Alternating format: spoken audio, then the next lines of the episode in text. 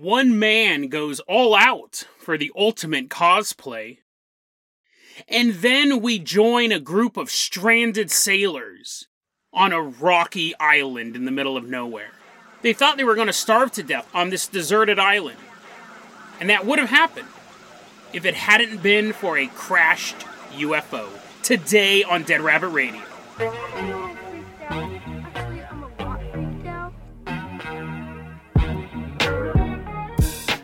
Hey everyone, welcome back to another episode of Dead Rabbit Radio. I'm your host, Jason Carpenter, and I'm going to cut to the chase here, guys. Let me give you a little bit of advice. Life is too short to work a job you don't like. And I'm going to say that again because a lot of people need to hear this. Life is too short to work a job you don't like, if you're not being fulfilled by your job, if it's not your calling, if you don't have a passion for it, why are you doing it? I know this young woman, her name's Tiana. She's 16 years old. I've known her since she was 10. She hates her job. And I realized when I was talking to this young woman, there's a fallacy in life that you're supposed to work jobs you hate. It's okay to work jobs you hate. As long as you're making money, putting food on the table, it's okay. And I say no to that. I say you need to work a job you enjoy. At the very least, a job you enjoy. So many of us work jobs that we don't like. Have you ever been going to work and think, I hope I get in a car accident today because then I won't have to go to work? That's a sign you need to change your job. And it is this lie that society tells us and that we tell ourselves that we need to work crummy jobs. Now, there is a caveat to that. One of my favorite movies, Transformers Dark of the Moon, Transformers 3, there's a scene in it where John Malkovich tells Shia LaBeouf, and this is this is an important caveat. Shia LaBeouf's about to get a job in a mailroom. John Malkovich has this company. And John Malkovich says, I know this isn't the job you want. You want the job after this. But you need to do this job first. If you're on your way up the ladder and you need to work this job to progress, fine, do the crummy job. But guys, really, I want to reach out to you. And if you take nothing else from this podcast, from this show, anything, just know that you are better than a bad job. So start dusting off that resume. Start looking for something that will excite you. I know it's scary to change, make these big changes. Make a list of the things you need in a new job. Make a list of the things you want in the new job. You don't have to do this overnight. But if you are miserable in your job, life is too short to work in misery. You're on your way to your job and you're frustrated and you're going to hate it and you hate your coworkers and you hate your job, but you make good money, you got good benefits. And as you're going to this job that you hate, you have all this negative energy swirling up inside of you, you have a heart attack and you die. You're killed in a car accident. Rogue rogue elephant crushes you as you're pulling into the parking lot. How will you feel then? Your last thing on earth, you are going to a place that gives you nothing but negative energy. Find the positive job. It doesn't even have to be a great job. I love retail. I love stocking shelves. I love working with customers. So it doesn't have to be a flashy job. Just look for the job that you love. Life is too short to work in misery. If you take nothing else from this podcast, nothing else from 777 episodes, remember that. There is only one of you. You have one life. Make sure you're working a job that you want to work. Don't just work for the paycheck. Don't just work for the benefits. You find yourself in that situation when, as you're traveling to work, you wish that someone rear end you so you'd get the day off. It's time to dust off that resume. It's time to find the right job for you. Let's go ahead and welcome in today's legacy Patreon supporter coming into Dead Rabbit Command. Give it up. It's Matt Sprinkle. Everyone give a round of applause to Matt. Give him a high five while you're doing a round of applause. It's all totally confusing. You accidentally punch him in the eye, but you can't sue me, Matt, because you've already given me Patreon money, so you're going to lose. That's in the law. Did you not know that? Supreme Court ruled on that. If you give me money, you cannot sue me. Matt, you're going to be our captain, our pilot this episode. If you guys can't support the Patreon, I totally understand. Just help spread the word about the show. Really, really helps out a lot. Now, Matt, I'm going to go ahead and toss you the keys to the Jason Jalopy. We're leaving behind Dead Rabbit Command. We are driving all the way down to Brazil. Matt is perfectly driving us down there. He's been in the vehicle, I think, once or twice. He's been a supporter for a long time. Matt knows the way. He's totally like, oh, Brazil, I totally know where that's at. We all go down there. You guys, longtime listeners of the show, know I'm a huge fan of urban legends. I think that is really powered like my childhood belief in ghost stuff. Right? I'm like, oh no, there a man with a hook is going to come after me. I'm not making out with anyone in a car. I actually don't think I've ever gone to lover's lane. Now that I think about it, make out in a parking lot, right? It's a little less romantic if you're in the parking lot of like a movie theater. But you know, the whole story, Lover's Lane and the hook for the hand. I love urban legends. Those are the first scary stories that I think kids really hear. And they sound believable. I remember there was a story that I used to be told that um, in Orangevale, which Orangevale, California is one of the flattest places on earth. You can literally stand there and you're like, hello, state capital. You can pretty much just see for miles and miles. But I remember my brother told me a story. There are these two Native American people. I, I, he did not use that terminology. He didn't use that terminology. But there are these two Native American people, and they were madly in love. They were madly in love. But the chiefs of the different oh they're from different tribes too. They, that would make sense if they're just like hey we're in the same tribe. Let me back up here because this will make it more dramatic and accurate. There's two rival tribes of native americans and you have a dude from this tribe and then you have a girl from this tribe and they were in love with each other. But the chiefs of either tribe goes no you cannot be together. How dare you marry that oh they were also they were also the kids of the chiefs i guess i'm a little off track here you're like, Jason, at least like edit that stuff out. No, don't tell me how to do my show. A long, long time ago, there were two Indian chiefs, right? One of them had a son. We'll name him Johnny. And the other chief of a rival tribe had a daughter named Daphne. And Johnny and Daphne were in love with each other. But the rival chief, Jason, I know the plot of Romeo and Juliet. Just get to the stupid urban legend part. So, anyways, yeah, yeah, yeah. Okay, maybe you do know how to run a podcast better than I do. The point is, is that because they couldn't be together, they went to a cliff, a cliff in Orangevale, which doesn't exist. The most you'll get is maybe a goalie. But anyways, they went to this cliff in Orangevale and they jumped, both jumped off to their deaths. Ah! I guess I guess I didn't have to have the sound effect. That made it quite brutal. But so you're like, that's not an urban legend, Jason. That's just like Romeo and Juliet. But this didn't happen in the end of Romeo and Juliet.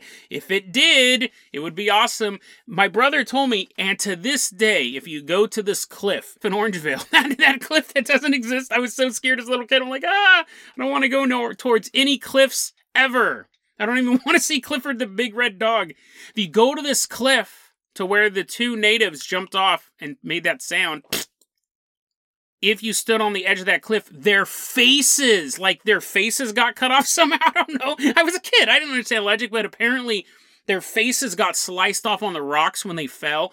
So if you go to this cliff, their skinned faces would float up. And they would just be like, it would be like if you cut off Leatherface, cut off their face, and so they had no eyes, they had no mouth. It was just these two bloody skin pieces of skin floating around going ah! That's terrifying, right? That's absolutely terrifying. It would have been one thing if just their ghost showed up and they were like walking through the woods. It's their skinned off faces floating after you. I remember I remember being told that story on an overcast Orangevale morning back in like 1982. It's one of like my earliest memories. Urban legends, I love them. They terrified me and I still don't go towards cliffs because you never know. You never know what cliff it was.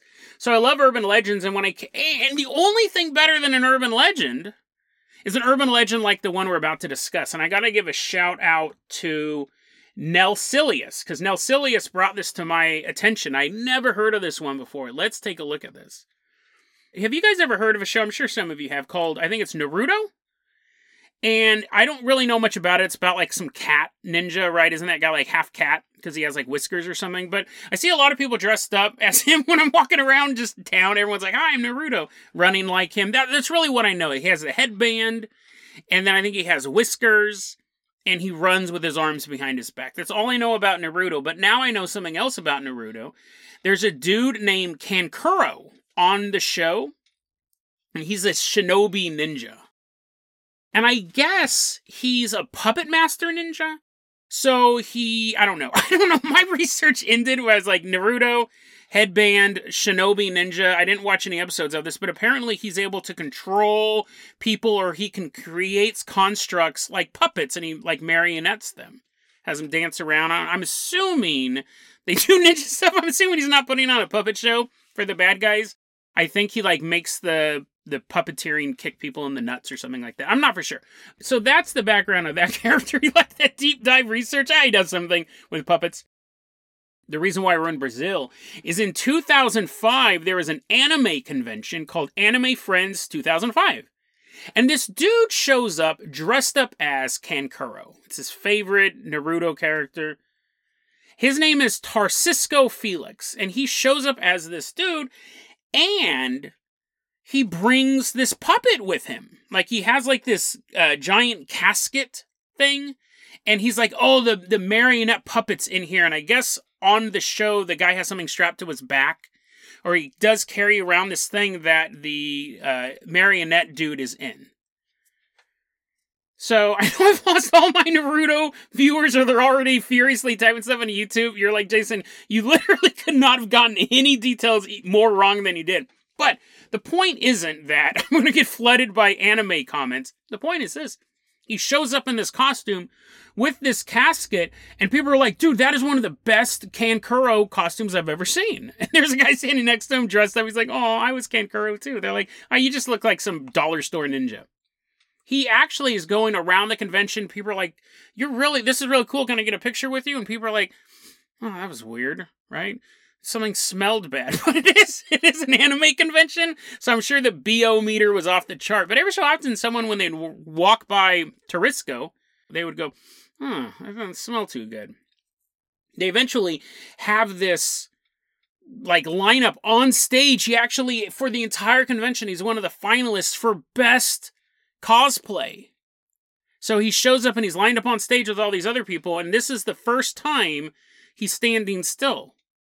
I'm sure okay, maybe he stood still to go to the bathroom or when he's in line to buy a hot dog, but usually he's walking around the floor. But now he's on stage with all these other people. You got these bright lights, you got the guy on the microphone announcing everyone, and people are like, dude, that really stinks. Like whatever whatever your costume is really, really stinks. And they start to think maybe in his casket, his backpack, his whatever it is, there's a dead animal because it smells like it's dead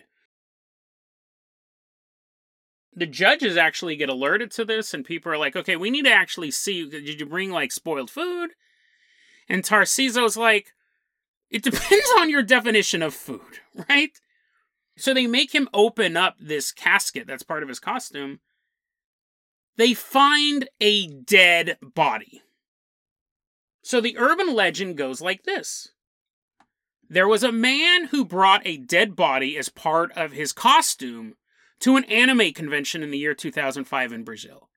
And when they force him to open up, they find this dead man, and it turns out that Tarciso was actually a medical student, and this dead body was a homeless person who had been dropped off at his college that they were supposed to be working on. Someone's like, oh no, my finals due tomorrow. Where's my homeless dude? No! So Tarciso had it. If he failed Brazilian medical school in this year, it's probably because Tarciso stole your body.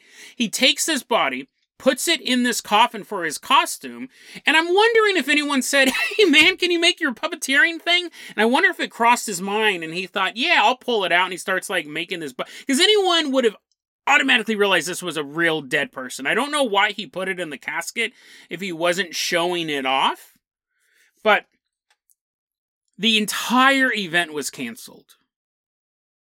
Anime Friends 2005, everyone was sent home because this one jerk ruined it by bringing in a human corpse.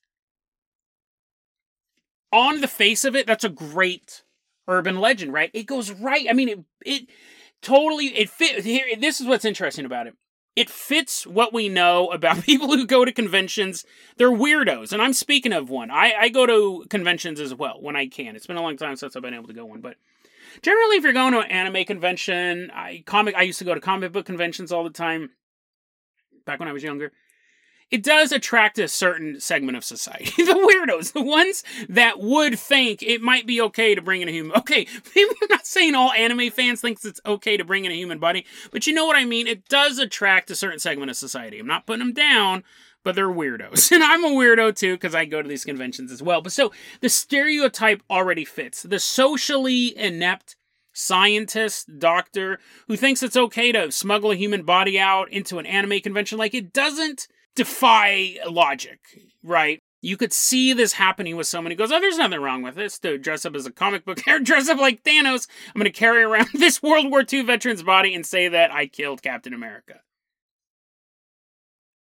And I read this and I go, well, fascinating urban legend. Of course, there's no way we can actually prove it. Anime Friends 2005, it was, what, 16 years ago anything is going to be in a foreign language. And so I read this urban legend, and it actually was posted on the Urban Legends forum, and I thought, whoa, dude, this is really cool. And then, and then, as a follow up post, Nelsilius showed proof. He took a screenshot of a magazine that tells this story. There's a photo of this magazine.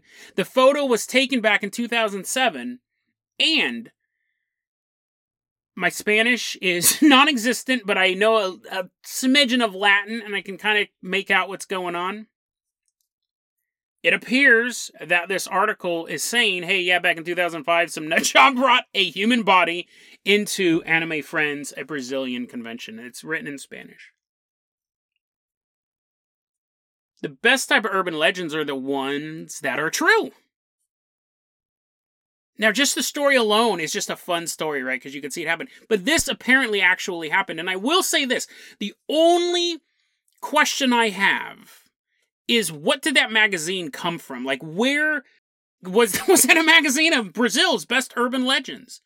Or was it a magazine about weirdos and, and convention culture? Was it just a magazine about conventions in general and this was a highlight story? But it appears that this story is actually real. That a man, a medical student, did actually smuggle in a human body into an anime convention and not show it. That's the weirdest thing. He didn't show it to anybody. It's like he just wanted the realism of having 180 pounds strapped to your back. This dead homeless man fascinating story. The best urban legends are the ones that turn out to be true. And this one's super obscure. I hadn't heard it before. But yes, a man apparently did bring a dead body into into an anime convention and they shut it down. And who knows what happened to the guy, right? I'm assuming at the very least he got kicked out of school. I don't know, maybe they just gave him a demerit. They're like, Teresa, Teresa, you keep stealing human bodies. We're gonna mispronounce your name every time we say it. But yeah, I really love urban legends, and you can't get any better than one that's true and pretty disgusting, right? You love the disgusting urban legends. Matt, I'm going to go ahead and toss you the keys of the Carpenter Copter. We're leaving behind Anime Friends 2005. We're saying goodbye to all the weirdos in Brazil. We are headed on out to a deserted island in the Indian Ocean.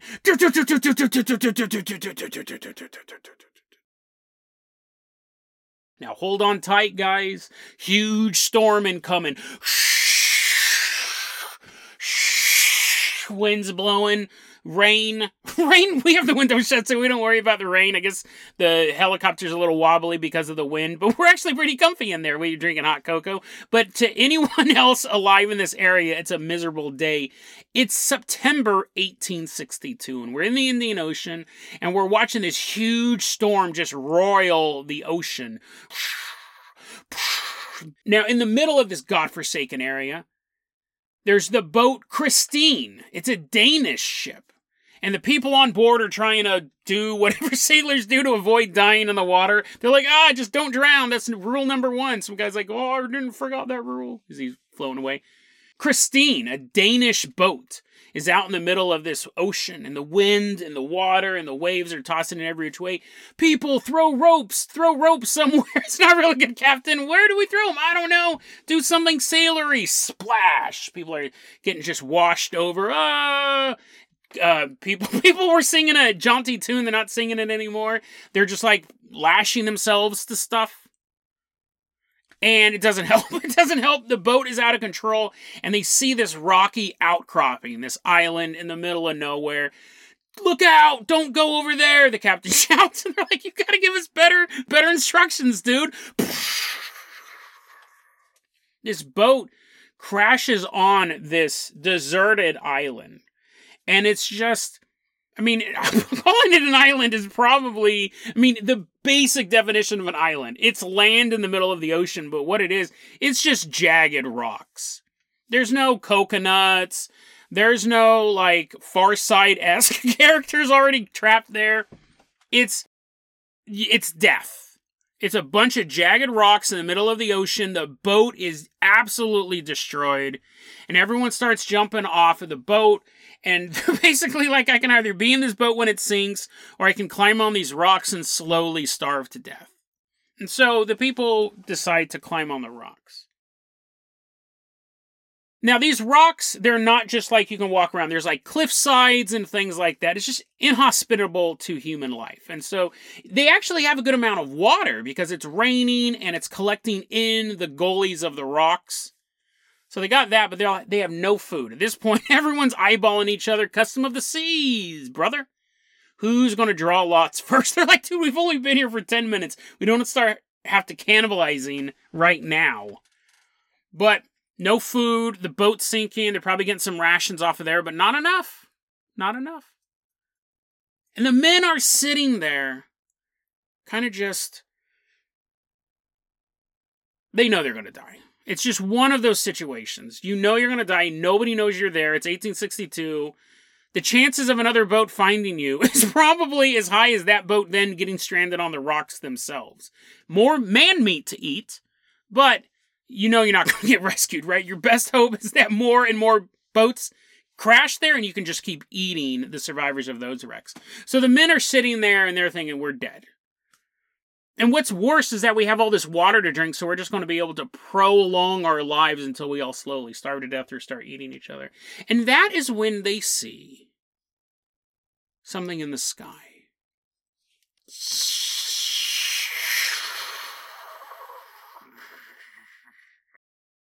A massive UFO is plunging through the clouds and the storm is so violent, they're actually watching the ship wobble. Now, this is 1862. They have no concept of a UFO. Even today, this would be the most spectacular sight you could ever hope to see in your life. A UFO. A UFO that is estimated to be as big as a modern battleship. This isn't some tiny three gray aliens piloting this thing. This is a huge craft, and it's coming down, and even that, the storm is so violent, it's battering the ship. The men realize this thing, whatever it is, is headed straight towards them. Just when you thought things gonna get any worse, a giant vehicle from the sky is headed right towards you. They start to scatter, trying to look for shelter on these rocks.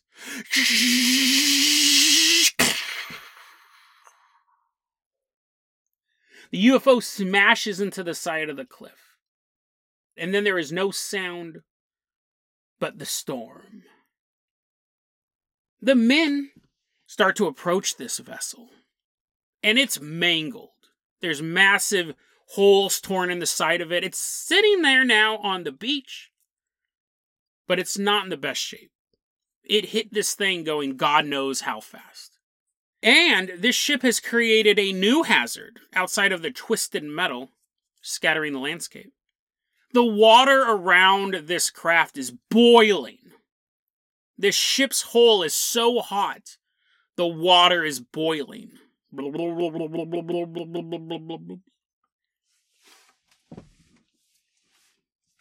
The men enter the craft.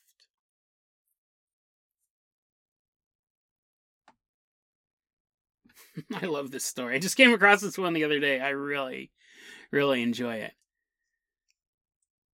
As they're walking inside, they see machinery of unknown origin.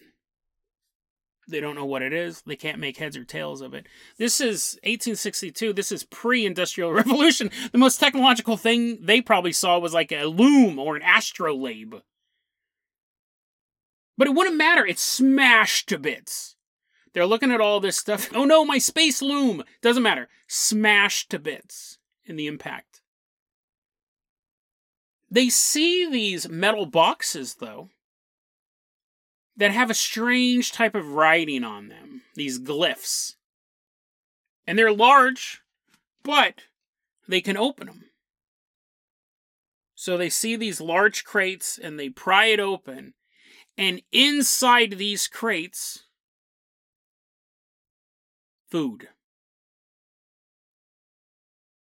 So the men, I know they're all sneaking up behind each other with a fork and a knife, and then all of a sudden, they just start devouring this food. Because again, now they've only been trapped on this island for like a half hour at this point. But maybe they were super hungry on the way to get there. Who's going to turn down some good old mysterious food in a metal box that you can't read the labels? Om, nom, nom, nom. These people are eating this food. They have all this food. Now they know that their problems have been solved. They have food they have the water that they can collect from the rain and the rocks. They don't still have no idea what this is, but you would think at this point it must be God's mercy. Some sort of angelic gift. And then there's one atheist sailor who's like, I don't know, maybe uh maybe none of that stuff exists and this just came from another planet. And people are like, boo you. We're gonna eat we're, when this food runs out, we're eating you first. Ah. But they continue to explore the ship. And they walk into this room, and the sailors find them. They find more than a dozen bodies strewn about. More than a dozen bodies. These men had dark bronze skin with long hair, long beards. But the most spectacular thing about these bodies, they were all 12 feet tall. The sight of giants, giants from the sky, in this great machine that smashed against our planet, killed all of them. None of these posed any threat. They were all dead. But the sight of these 12 inhuman beings sent the sailors running. Some of them, it drove them mad. One of them was so insane from this sight. You can't comprehend it. You're seeing a non human entity for the first time. You're seeing a bunch of them when he ran out of the ship, he jumped into the boiling water, cooked himself to death. Now I know the cannibals, the cannibal contingent of the sailors were like, "Oh, right, we're gonna get that guy later," but they didn't. They didn't need to. I know cannibals; they really wanted to eat this guy. They didn't need to because they had enough food. From I know, I know they're super disappointed. Oh man, the thing is, is they left the food in the ship. But they refused to go back in there. They refused to go back into the ship. Because who knows what these things were. This was not a place for man. A place for gods, a place for devils, but not man. But they were starving. They're on this deserted island in the middle of nowhere. The delicious smell of that cooked human keeps filling their nostrils. Eventually, they do go a while without food and they say, Guys, we need to go back in there and get those containers. We need to go back in there and get that food. So, after starving for a bit and realizing the only way to stay alive was to visit this this cemetery, they go back into the ship They begin eating the food. They decide to drag the bodies out of the ship. They throw them into the ocean. Now they have food. Now they have water. Now they have time and strength to escape. Because you can't just go out on the high seas. You could build a raft day one, but you're not going to survive that journey. But now that they have this food, they can build this raft and they know we're going to be on the ocean for God knows how long. But we have a chance now. So they eat, they regain their strength, they build the raft, they take provisions for them, and the survivors get on this raft and leave this deserted island. Eventually, they reach civilization. There's a really cool book, and a couple of you guys sent this to me a long time ago. There's a really cool book called Albert Rosales or Albert Rosales, one of the two humanoid sighting reports. And it's a lot like that website, thinkaboutitdocs.com, where it's just brief overviews of these amazing stories. And they got this story from Jerome Clark, who wrote it for Fate magazine back in September 1990. Now, and so the question is, is it's a fascinating story. I love this story, right? It's really cool. But the, question that I always go back to is how true is it or is it true? And I actually found out on Wikipedia, they have a list of shipwrecks by year. In September 1862, there was no boat that matched this description that crashed in the Indian Ocean. Although I figured maybe the date's wrong. I looked at October 1862. I did find a boat called the Christine. That was a Danish ship and it does say it says that the brig was wrecked at Jadaren, which I wasn't able to. I don't know what that means. I tried looking that up on a map. I brought out all my nautical maps at Jadaren. Her crew was rescued. It says she was on a voyage from Asgard to Montrose, Forfarshire, United Kingdom. So I don't know. I don't know why they would be going from the Netherlands to Britain and end up in the middle of the Indian Ocean, but I was able to find at least a little bit of details. Does that mean the story's true? We don't know, right? Whether or not it's true, we can't determine that. But this story is so awesome. I really love this story. And the idea, I, I, I we think of when sailors crash on these deserted islands and that hopelessness. You know, you might be able to scrabble some stuff together to get off there. You may slowly eat each other away. so you, I take a bite out of you, you take a bite out of me. We'll just keep doing this until the first person dies. But you could have 10 people die on an island and they're constantly hoping to get rescued and then they turn on each other and then, you know, eight are left and then a couple die of disease and then all of them end up dying.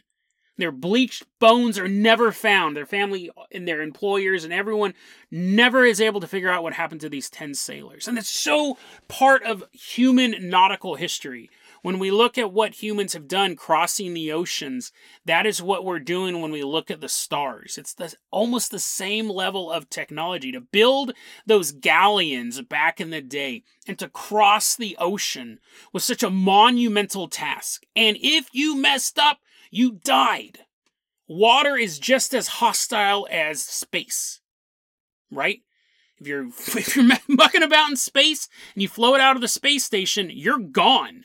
You're just going to keep floating and floating and floating away until you get sucked into the orbit of something or burn up in the sun. And same thing, if you fall out of a boat, that boat's gone, bro. If you fall off of a cruise liner, you're done.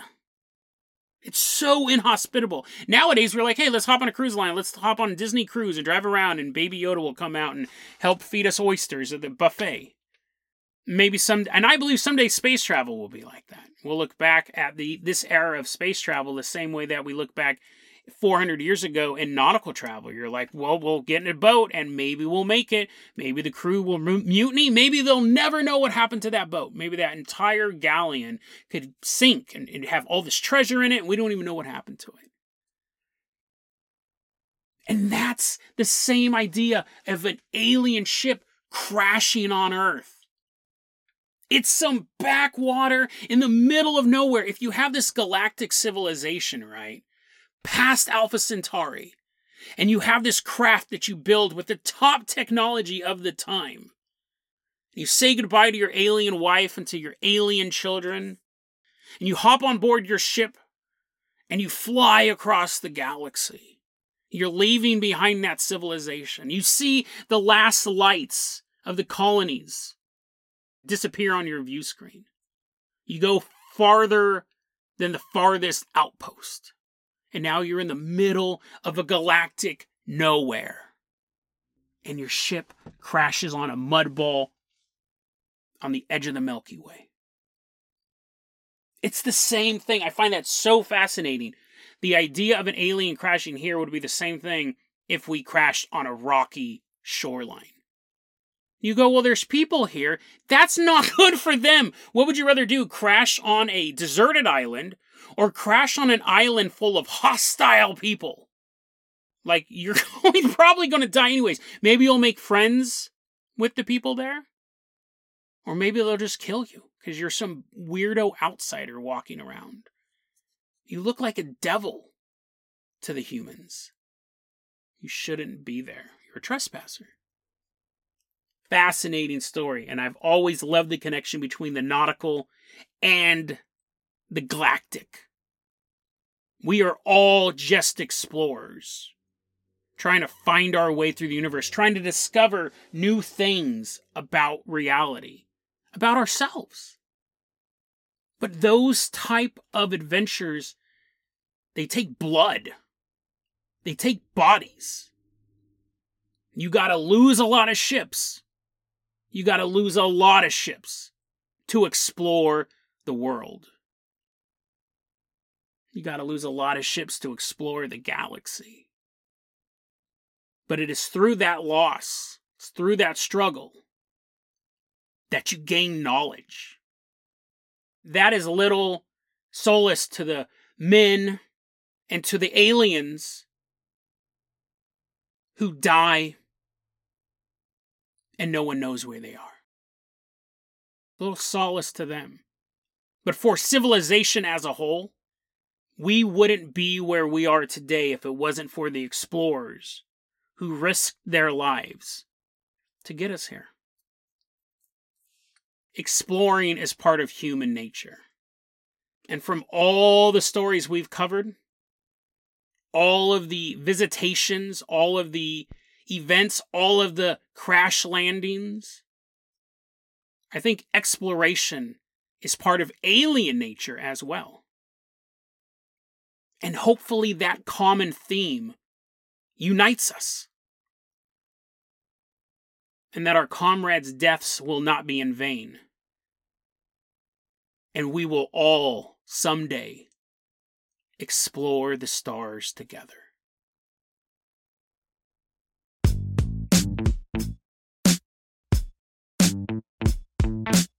Deadrabbitradio at gmail.com is going to be your email address. You can also hit us up at facebook.com slash deadrabbitradio. TikTok is at deadrabbitradio. Dead Rabbit Radio is the daily paranormal conspiracy and true crime podcast. You don't have to listen to it every day. I'm glad you guys listened to it. Okay. You guys don't have to listen to it every day. I'm glad you guys listened to it today. Have a great one, guys.